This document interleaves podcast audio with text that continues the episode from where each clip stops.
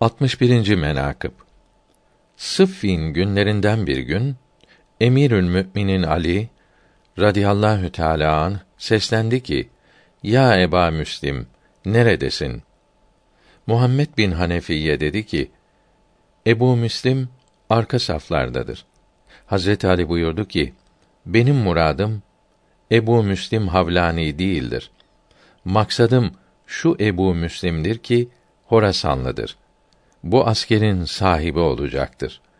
Doğu tarafından siyah bayraklar ile meydana çıkar. Muhalifleriyle o kadar muharebe ve mukatele eder ki Allahü Teala onun vasıtasıyla olacak şeyleri merkezinde karar ettirir.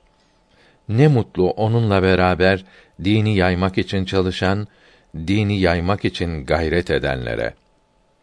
Şevahidün Nübüvveden alınmıştır.